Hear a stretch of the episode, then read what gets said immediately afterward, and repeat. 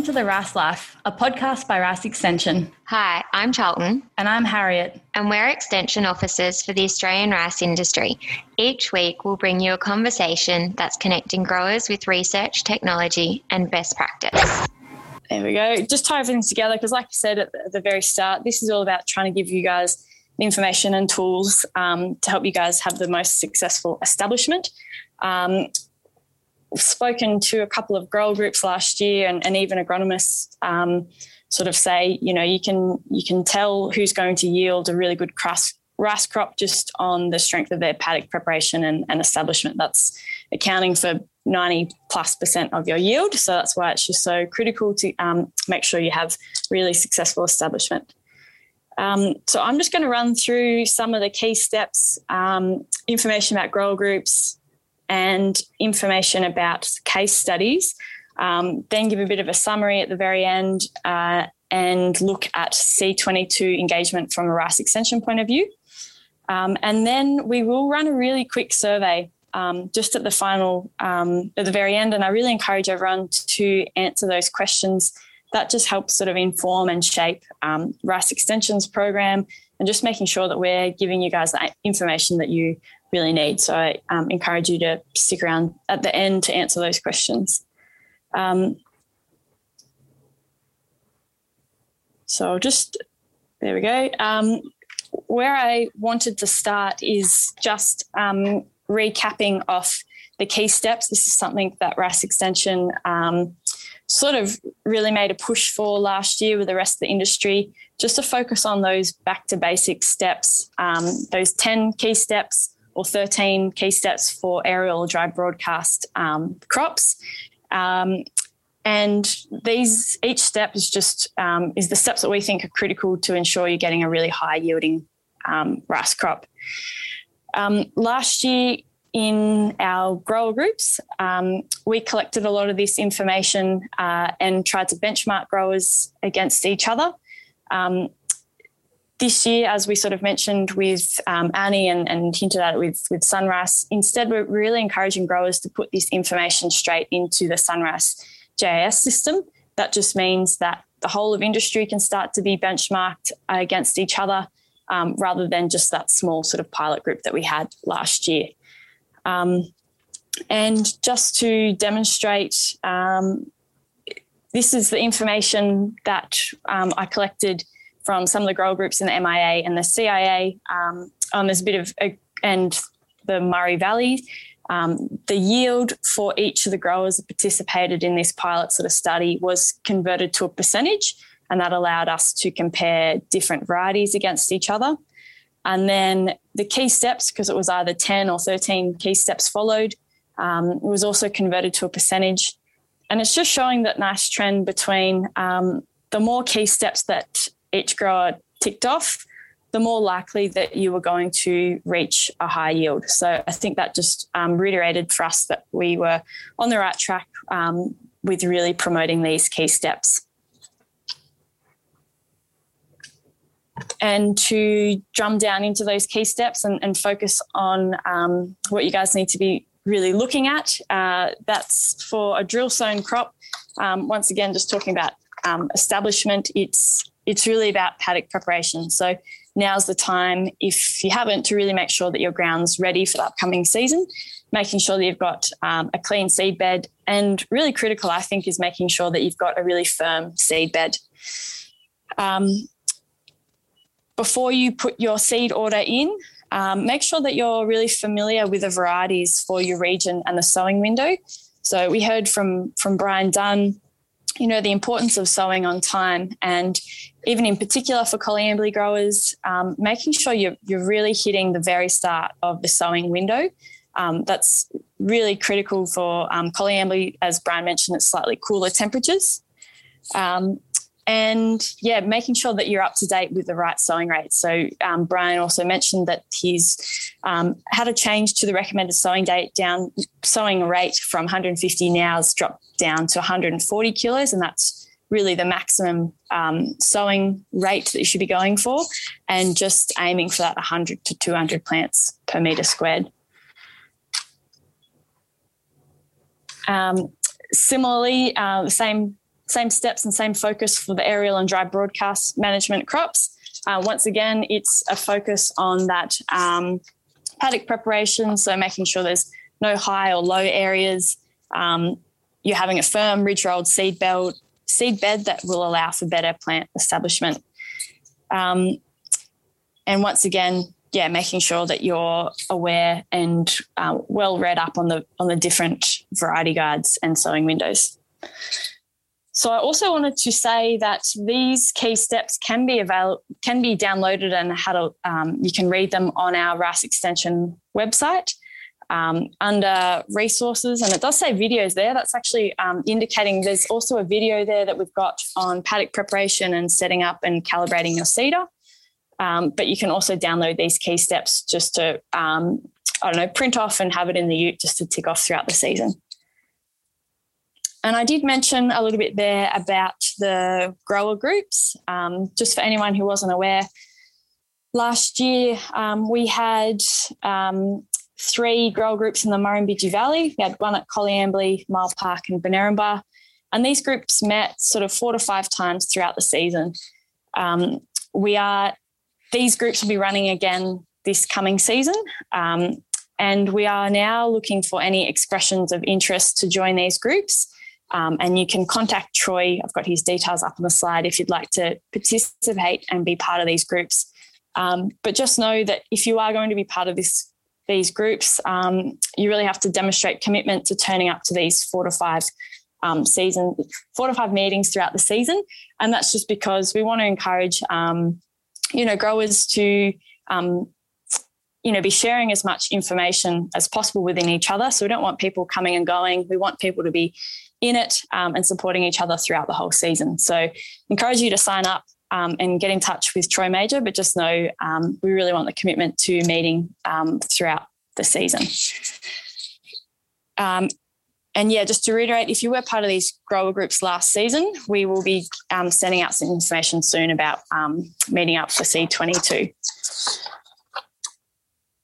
So, where I wanted to go to now is just touching on a couple of different case studies. Um, Brian's mentioned a lot of information about um, the new variety VO71 and how positive um, and exciting that is to have a potential replacement for Reiziq. Um, and basically grower services and Rice extension team monitored these. Uh, we had 14 commercially grown VO70 crops. And we've put together a bit of a case study that's just about to become live on our website. And we'll share this link in our upcoming September newsletter. And it provides a bit of a snapshot and overview of um, four crops grown both in the Murrumbidgee and the Murray Valley and, and the grower experiences growing them. Um, I just wanted to uh, show just two crops, uh, one in Wilbriggie and one in um, Widgelli. Unfortunately, there was no commercially grown crops in Coleambally to share with you today. But what I did want to say that for these case studies, um, in this picture right here, you can see the VO71 crop um, is right, is the paddock right up front, but behind it is an adjacent Reiziq crop. And many of these VO71 crops, actually, I think all of them really, have been grown in have been grown either next door to or um, with a Reiziq crop that's virtually had um, very similar or near identical crop management. So it just allowed for a bit of a nice comparison with how the crop performed. Um, this crop was the highest yielding um, VO71, uh, nothing to sneeze at there, with a 15.4 tonne per hectare yield. Um, this was yeah dry broadcast and sown um, middle of October. Um, stock standard chemical program, um, really good establishment and weed control. Um, treated very or pretty much identically to the adjacent Reiziq crop. Um, and the adjacent Reiziq crop, crop yielded very much um, almost identical as well, but for there was a real difference in maturity. And so you can see there that even though they were drained um, uh, only within a few days of each other, in hindsight, um, the grower here was sort of uh, really conscious of the fact that rainfall really saved the Reiziq crop and it just took forever to um, turn and come in. And that's just reiterating back what Brian said at the, at the start of the season, where Um, VO71 didn't cut out, whereas the maturity kept on being delayed for the Reiziq crop. Um, and just to grow a sort of sentiment here, um, interestingly, he found that the crop stayed short all season um, and looked almost underdone, whereas Reiziq had that real rankness um, and the heads were sort of never above the flag. Um, and again, we're just talking about the difference and maturity between the crops was about two and a half half weeks. Um, I deliberately um, have included that sentiment because about it being short and underdone, because that's in direct contrast to another crop that I'm about to share, which was an absolute monster crop. Um, I think that just shows that the VO71 crop, just like the Reiziq crop, um, there's heaps of um, differences in how it's going to look. Um, but yeah, it's not not going to be one sort of stock standard um, recipe on how the VO71 crop performs.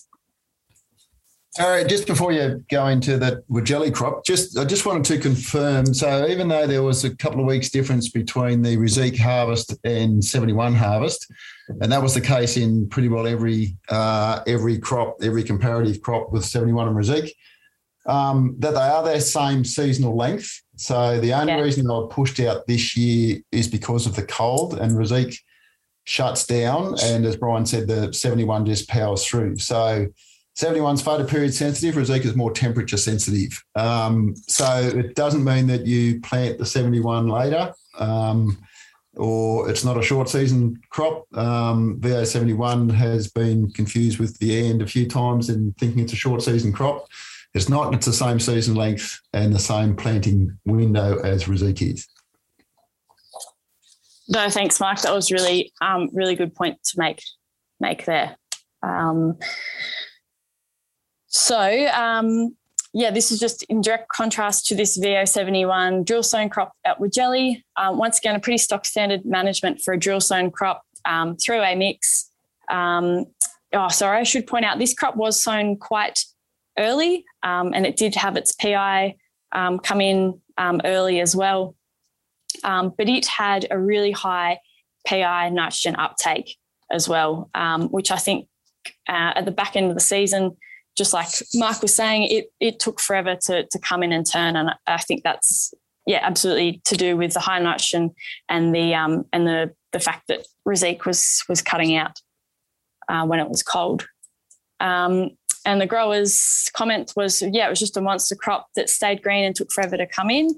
Um, he did find a bit of difficulty separating it, although um, I do know that Brian says that it, it should be better. Um, but that was just his experience. Um, and he was really impressed with the crop. I think it's got a fit on his return ground. And that's just because it's had really good crop vigor and establishment was just so much better than his Reiziq crops. So for him, he just felt that the VO71 sort of bounced bounced away and, and got established really quick.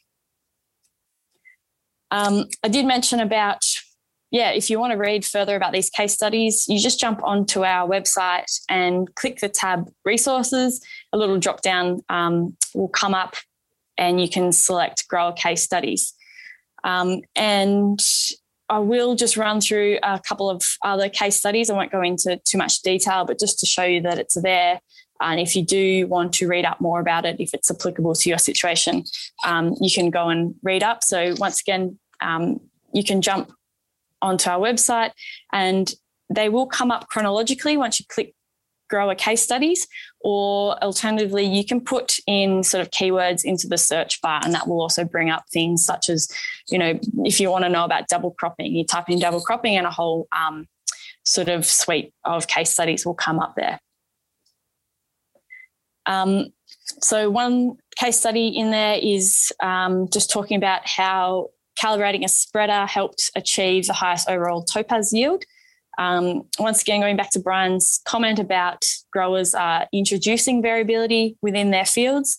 And in C20, we had a grower here that was just really striped paddocks, um, real headache uh, when it came to top dressing and then also at drainage. Like there was huge variability in, in moisture and, um, and yield between those stripes. Um, a quick sort of um, ring call to his local dealer to get his spreader um, calibrated. Yeah, just made life a lot easier the next year with a really smooth um, and even crop growth for C21. Um, and while I'm thinking of it, um, I will also put the contact details for Russell Nichols. He's um, fondly referred to as the spreader whisperer. Um, he will be coming to the area around the first week of September. I'll just have to confirm that. So if anyone wants um, to get their spreader checked over, um, get in touch and I'll pass on his details. Um, another case study is just drill sowing viand straight into um, standing canola stubble. A lot of questions we often get about how crops will go after viand uh, after canola, apologies. Um, and here was just a really successful example of how minimal inputs um, just whacked the crop straight in, really good establishment. And the canola volunteers were just controlled by going early to permanent water. Um, and you can have a look at the rice crop management on our website.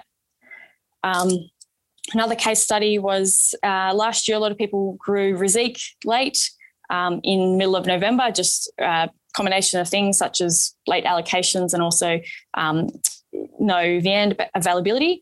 And this just looks at two neighboring two neighbours who grew a viand and a Reiziq crop within two days of each other, and just follows what their crop management were. And they both had really successful yields. Um, however, grower who did the Reiziq crop, you know, was pretty conscious of the fact that he was really lucky to yield as well as he did um, because both of them sort of had their PI just outside of out of the optimum window.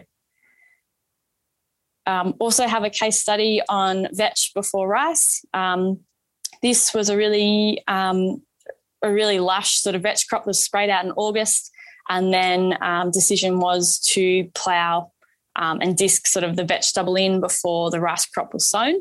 Um, but also, this case study looks at he did a trial strip and just left the standing sort of instead of disking in the mulch, just left it and drilled straight into trash. So it sort of looks at those two different paddock preparations and the following rice crop management. I did also want to touch on um, stem rot. Uh, there was some crops identified in the MIA that had that had the presence of stem rot in the in the rice crops. Um, just with rice and rice providing the perfect environment, um, wet winter and high stubble loads, it's just a, a perfect perfect environment um, for stem rot to sort of build. Um, there's no control or no fungicide registered for the use of control of stem rot, so it really comes down to um, hygiene um, and cleaning your machinery and boots. I do encourage you to go into your field and have a look when you have um, deep water or permanent water on, and just have a look at the at where the watermark sits. Just have a look and see if you've got any um, developing sort of black lesion marks, and that might um, just keep your eye out and see, um, yeah, whether you've got any levels of stem rot um, building in your paddock. Um, also encourage you if you haven't already burnt your stubble, just make sure you've got a really hot burn to try and minimize um, the stubble, which is where the sclerotia sort of transfers across.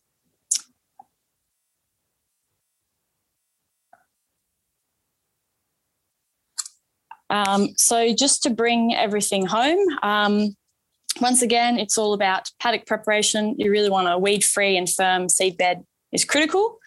Um, be organised and ready to sow on time. Once again, um, especially for Coleambally, make sure you're sowing at the, the very front end of the window. Maybe let's call it a sowing date, not a sowing window. make sure you're just hitting that uh, as early as you can um, to maximise your best chance of a high yielding crop. Um, encourage you to read up on all the resources available for your variety guides and case studies. Um, also sort of revise, um, just think about your rice crop um, chemical program. We, we had some great different options given to us by Malcolm on the strengths and weaknesses of each program and, and the flexibility you might have um, if there's any chemical supply shortage. And um, thanks again once to Connie for um, coming on and talking about the best practice management for Agixa and Eubenic. Apologies, I was um, dropped out and had some internet issues there. But thank you, really big thanks to Connie for coming and complementing Malcolm's presentation. Um, just on that, I also wanted to say that last year, Charlie and myself um, had a podcast recording with Connie and Malcolm on the use of Agixa and some alternative um, chemical options. So they can also be found on our pod, on our website under the tab podcasts. And so, yeah, maybe um, jump on and, and, have a listen um, if you want to just refresh yourself again on the best practice management for Agixa. Um, yeah, touching back on Patrick from New South Wales DPI, um, just the importance of planning ahead and being proactive for your duck control and just being conscious of the impact of COVID 19 on the duck hunters. Um, and thanks also to SunRice for Chris and Mark giving us an update. Um, I just want to reiterate the I think it, I'd really encourage growers to get on and have a look at the GIS webinar that will be run by um, Alistair Clark. That'll just make sure that you're on the front foot and comfortable and confident navigating map rice for ready for seed ordering and inputting your data throughout the rest of the season. Um, I hope Mark and Chris's phone will run hot um, if you've got any questions, I encourage you to call them. Um, and yeah, just finally a recap the expressions of interest are now open for the grower group. So reach out to Troy Major if you would like to be involved. Um, in terms of C22 Rice extension engagement, um, we will be holding mid season panicle initiation and drainage field walks. Um, newsletter will be sent out each month. So if you haven't subscribed, you can um, on our website. There's an option to sign up and subscribe, or just get in touch with someone on the team, and we'll add you to the mailing list. Please rate, review, or subscribe, or share it to social media, as this gives our podcast more exposure and we can share it with the wider industry. Until next time, have a rice day.